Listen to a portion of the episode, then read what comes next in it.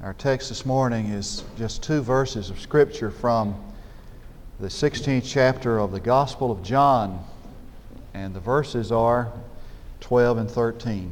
If you have your Bible, your New Testament, I'd like for you to turn to the 16th chapter of John's Gospel,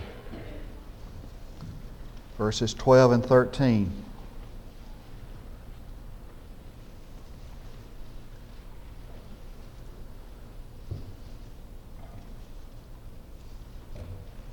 Jesus is speaking to his disciples, and he says, I have many more things to say to you, but you cannot bear them now.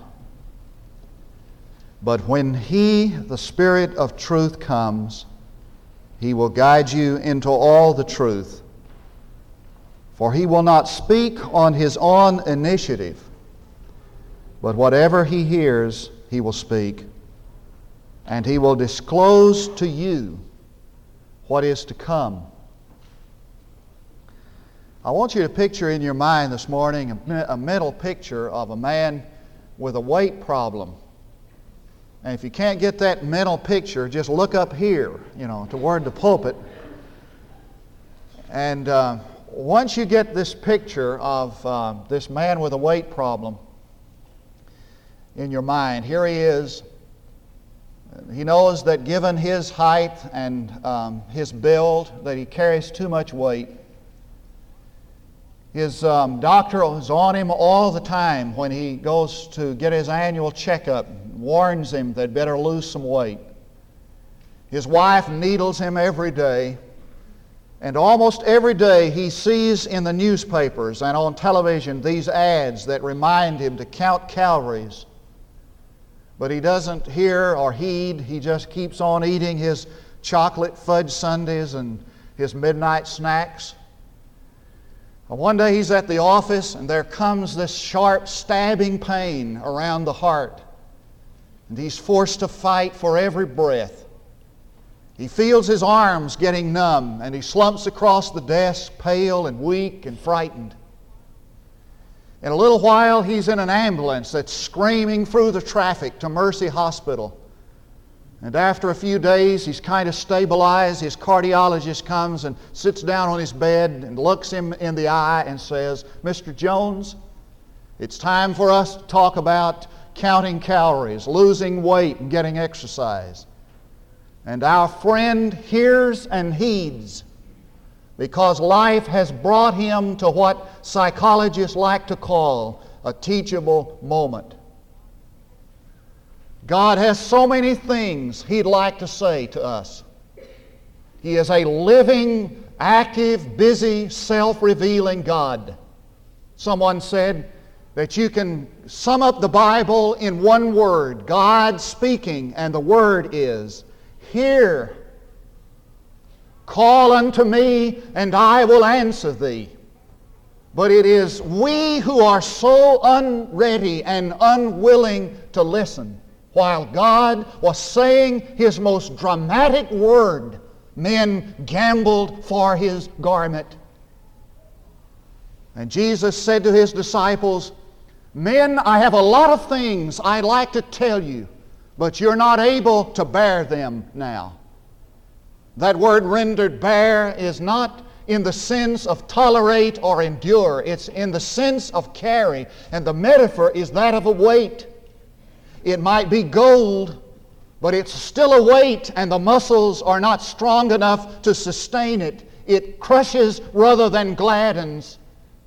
And Jesus, knowing that these disciples did not have the strength to, to bear the new words or the capacities to receive them, was lovingly reticent and did not tell them all that he wanted to tell them. And there's a principle that runs through this, and it's this that revelation is marked or measured by the capacities of the men who receive it.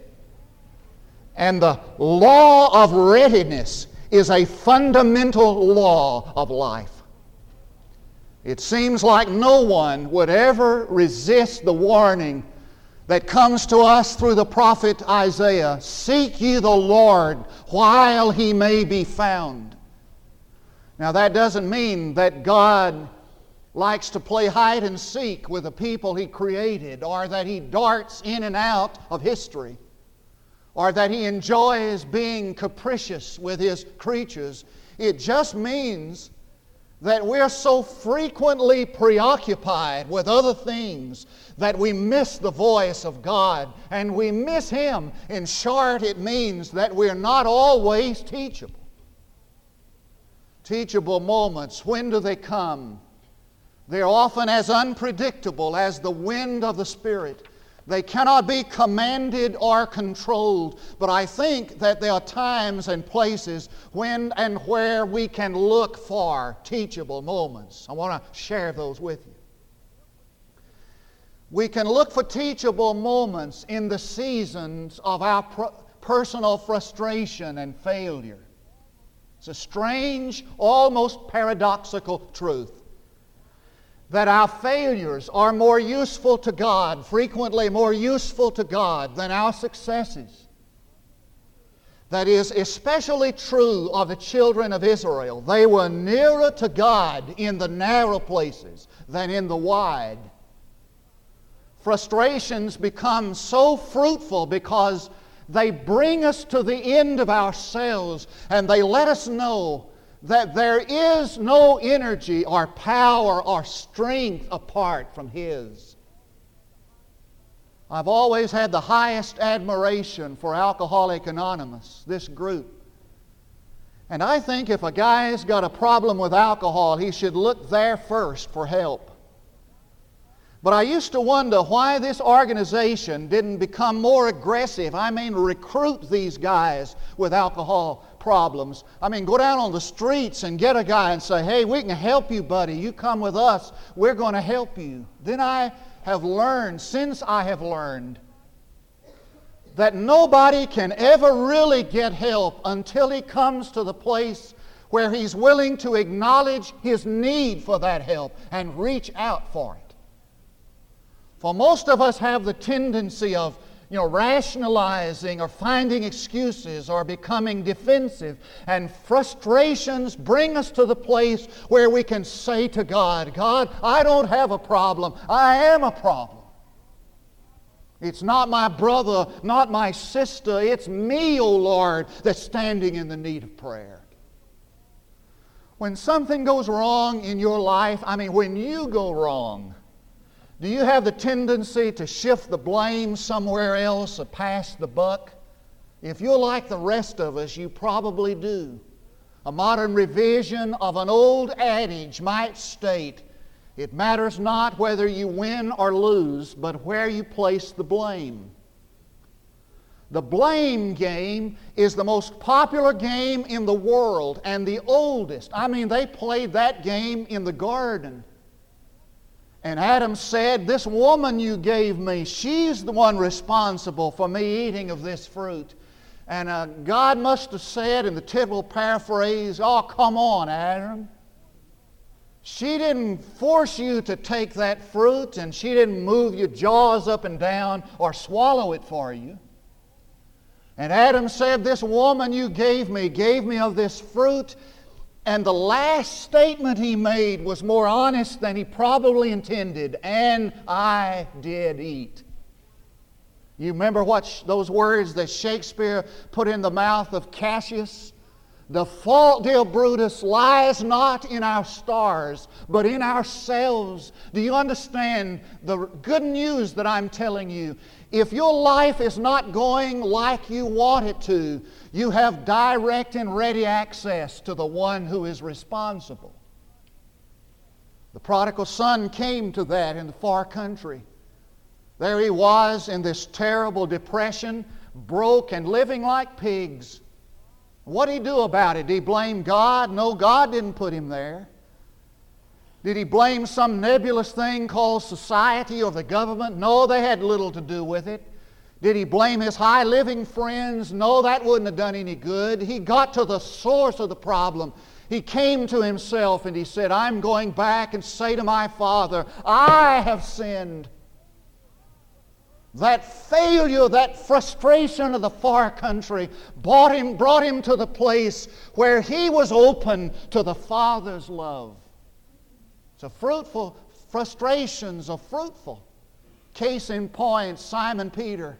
What a failure on the night of Jesus' betrayal. What frustration in the cross experience. But I want you to know that Jesus taught him more in the three hours of that frustrating night and the next day than he was able to teach him in three years of public ministry. Arthur Cronin was probably right when he said, The greatest day of your life is the day when you fall upon your knees and smite your breast and tell all your sins to God. For the Holy Spirit will never fill a life until it's emptied of self. We can look for teachable moments in extended illnesses. They are, they are rich with teachable moments. You say, well, how do you say that? Well, because illness oftentimes is a humbling experience. You ever been to the hospital? How humbling is it? Well, I'm not just talking about when you go to pay your bill. That's humbling in itself. But how much opulence can one display from a hospital room? And, how much, how elegant can, elegant can somebody look who's wearing one of those hospital gowns? I mean, all the status symbols are removed. All the titles are taken down off the doors and you sleep in the same beds, on the same sheets, you use the same charts, and you eat the same food that everybody else does. In the hospital, the ground certainly is level. Have I ever told you about the time I went to the hospital at ease? I'm not going to tell you about my surgery, or uh, I'm not going to show you any scars, but I did go to the hospital one time. I was checking in. And the lady said, What is your occupation, sir? And I said, I'm a pastor of First Baptist Church. And she said, Oh, you know, as though that mattered nothing. They took me to the room and they brought in this hospital gown, you know, one of those horrible looking things. She said, Put this on. I said, I'm pastor First Baptist Church. She said, That's all right. Preachers look great in these hospital gowns. They don't have to wear any ties. So I put it on. Now, those things were designed for people that walk backward, you know, forever. And I was lying in that hospital bed, and in comes this crusty nurse to give me a shot. And I started rolling up my sleeve. She said, No, I want to give you this shot in your hip. I said, I'm the pastor of First Baptist Church. She said, I don't care if you're pastor of First Baptist Church. Then she said, No, I better not tell you, you know, exactly what she said. What a humbling experience. Besides all that, it gives you time to think. It's an amazing thing, but proven again and again that the things of this world are better seen when you're lying on your back, facing up. And if a person wants to get a good look at himself, he needs to look in water that's still rather than that which is than water that is running. And so the psalmist said, He maketh me to lie down. And that psalmist was a shepherd who knew that he got his sheep up as early as 4 o'clock in the morning and they started grazing, moving slowly along. By 10 o'clock, the sun was screaming down in heat and the, and the sheep were hot and tired and thirsty. The wise shepherd knows that they must not drink while they're hot or while there's a, this undigested uh, grass in their, in their stomachs, and so he makes them lie down. He maketh me to lie down. You'll never get a vision of God until you're still. And the great men who've learned to walk with God, you study them, are the people who've come from the deserts. Elijah by the brook of Kerith, and Paul in Arabia and Moses on the backside of Midian by the burning bush. All had their encounters with God in the stillness of that desolation. There's no poetry written on busy street corners. Men find God when they're still. And so a long extended illness can be fruitful because for the first time it gets us alone in face to face with God. Now, there are a lot of speculation about Paul's thorn in the flesh. It's my opinion that's probably a physical illness. My opinion matters little.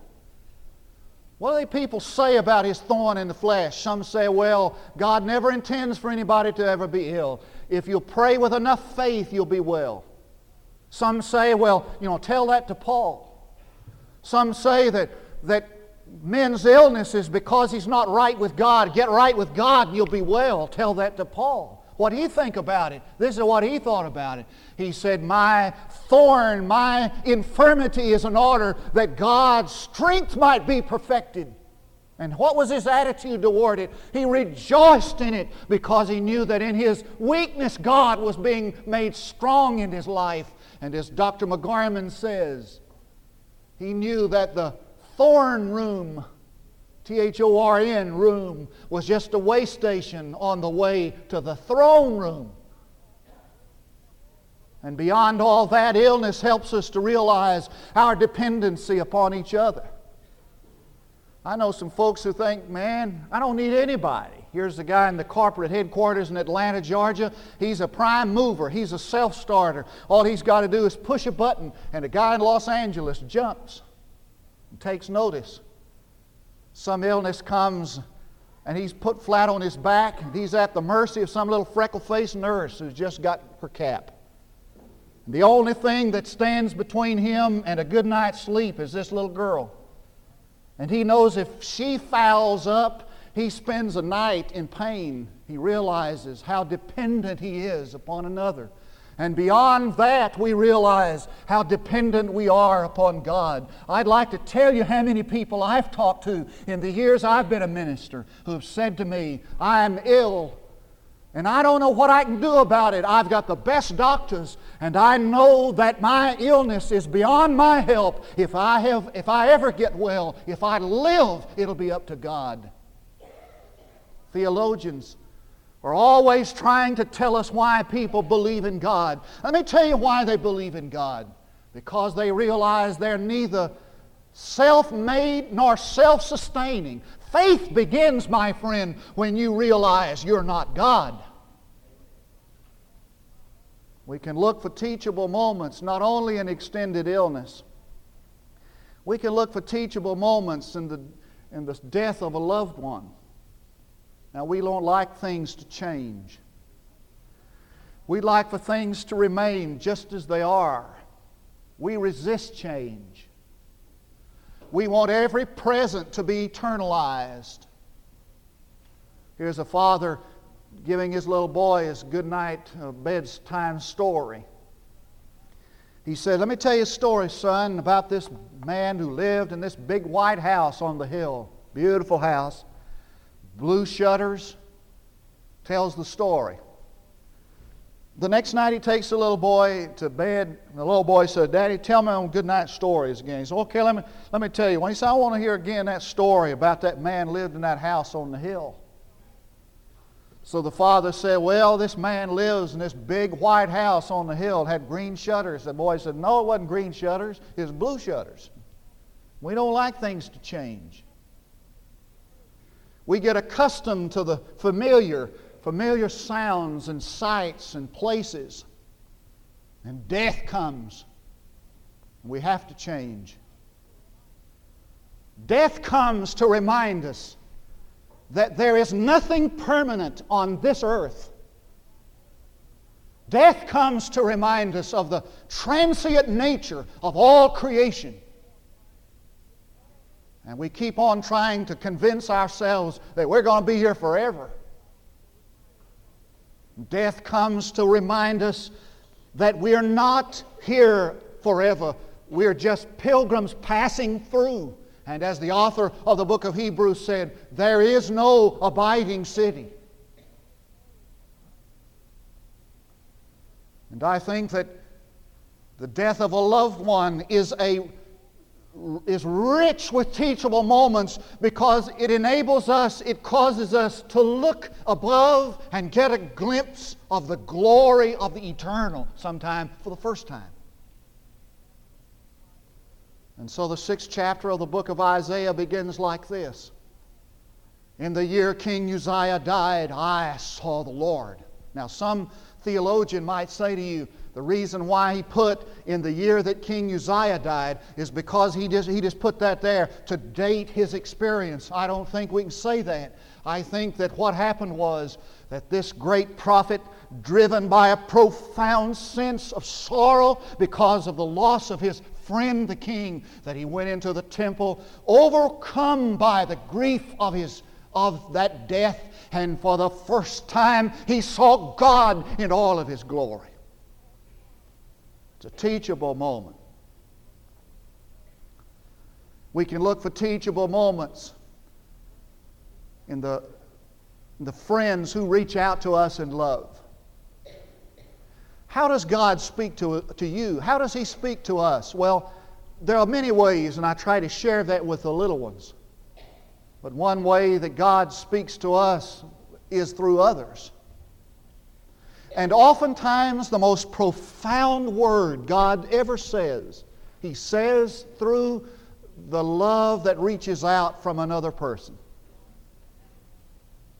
Here you are in your house. There's a tragedy that's come to your life, and you're just immersed in the crucible of that suffering, sorrow. There comes to your door a knock. You go to the door, and there stands a friend with a dish of food, a bouquet of flowers. And God says to you, the Holy Spirit says to you, I love you, here I am. You don't have to do your grief work alone. Or you err, you make a terrible mistake, you sin and you're overwhelmed with the grief of that and the shame of that. And one day somebody comes and puts his arm around you. I mean, somebody you greatly admire, somebody whose life is the epitome of Christ. And when he puts his arm around you and kind of gives you a little nudge of encouragement, you hear the Father say, Welcome back, son, from the far country. I loved you while you were there. Now I'm the God of the second chance. Let's begin again. It's a teachable moment. Helen Keller knew that. This blessed woman who was blind and mute and deaf wrote in her biography, listen carefully to this profound statement. I knew, she wrote, the depths where love was not, and darkness covered the face of all things. My life had no beginning, no future, and death was a consummation devoutly to be wished.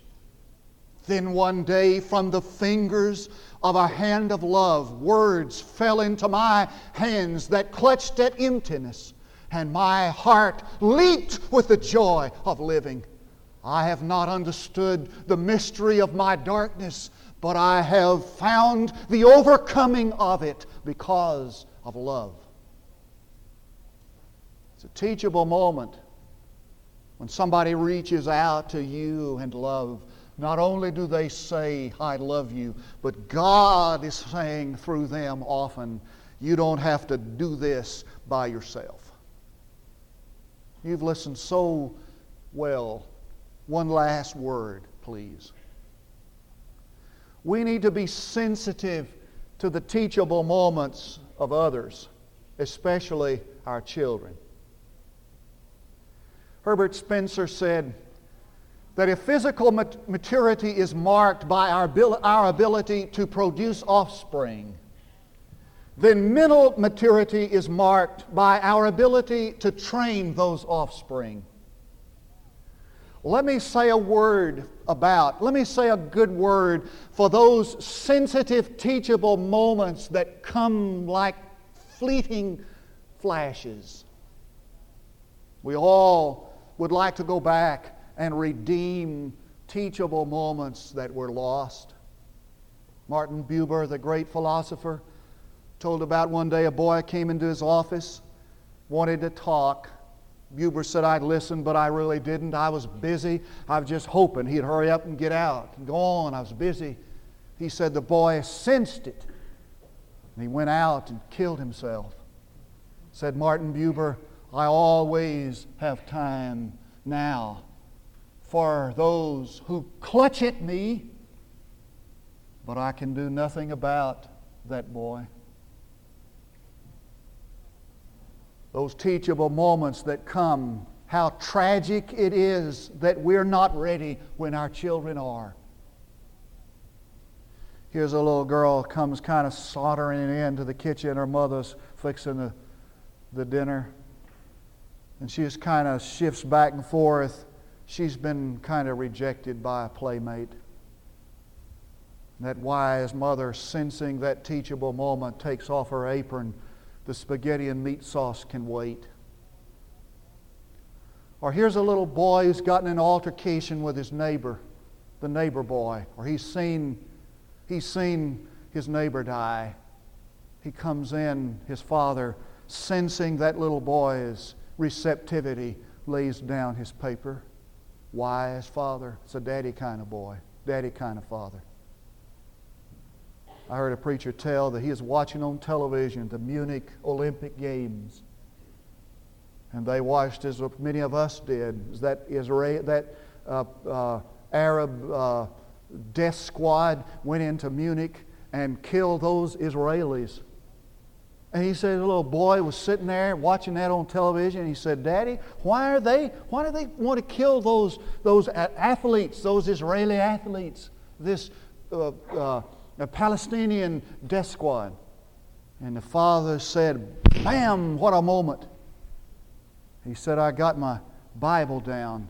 And he said, I got the children around. And I taught them out of the Scripture why there had been this war. And he said, Then I turned to that passage in Ephesians and I taught how when Jesus comes, all the walls of petition, middle walls of petition that divide men, will come down. And in him there is no Jew or Gentile, no male or female, no rich or poor teachable moment. Now, I believe in a formal education. I have one. Might surprise you, but I do. But I'm here to tell you that more can be taught in that sens- sensitive, teachable moment that comes than can be taught in a year in public education. If we grasp it. Now, what has God been trying to tell you? While God declared his greatest word, men in oblivion gambled for his garment and heard him not. And when we're standing before God and are judged, we are going to be judged not only on the basis of what we heard and did not heed, we're going to be judged on the basis of what we could have heard but didn't. And so God speaks. And Rabbi Susha, when he thought of that, this great rabbi taught in the synagogues of New York City. He, it, it is said of him that when he'd read the scripture which said, and God said, that he'd get so excited about that, he couldn't even teach his class, and he'd run outside. Everybody thought he's crazy, and he'd shout, God said, God said. What is God saying to you? To those of us who are separated from Him without salvation, without Christ, God is saying, This is your plea. This is the last. This is the day of salvation. Now is the appointed time. Seek ye the Lord while he may be found. For those of us who have drifted away from God in our commitments, he is saying it's time now to come back to your first love. What is God saying to you? And what are you going to do about it in response. What a big question. Now I'm going to pray and ask the Holy Spirit, just like Jesus said, to come and to guide you. And if you'll read the verses in the context prior to that, he said, when the Holy Spirit comes, he will convict the world of sin and righteousness and judgment to come. Sin because you believe not on me. Righteousness because I go to the Father.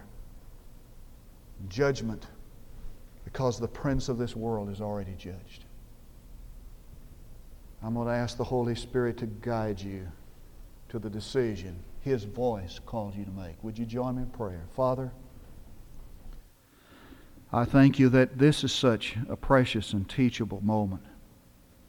And we're so sensitive and aware that you're in our midst today and have had such a, such a word to say to us. And I pray, Father, that we'll not be like one who looks into a mirror, sees his reflection, and then turns away and does nothing. That we'll be doers of the word and not hearers only. And I pray, God, if there's sin in our life, if there's a decision to be made, that we'll make that kind of thing that you desire of us right now. Because I pray in His name and for His sake. Now, the three invitations are these. Listen, listen, please.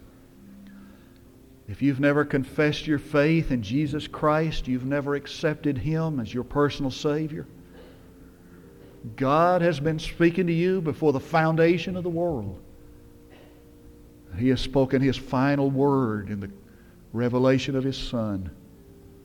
And the Holy Spirit comes today and says, This is God's Son. Believe Him and the unpardonable sin, the only sin God cannot forgive, is for you to reject that word that Jesus is God's Son. That's the only sin He can't forgive. Come this morning confessing your faith in Jesus Christ. Tell Him you want to be saved. Ask our counselors, how help me to be saved this morning. Come to Christ. It might be your last opportunity. The second invitation is for you to come and place your life in the New Testament church. Is God leading you to do that? Why would you wait if God wants you to do that? Or maybe you just need to come to say, you know, I've had so many things happening to me in the past. These last days, especially, or months, God is bringing me to a new point, a new step, a new level, a new walk. And I want to make public commitment to that today. Whatever God leads you to do, wouldn't you be willing to do it? After all, He's sovereign Lord. Let's stand. And our choir sings on the first word you come. Come on.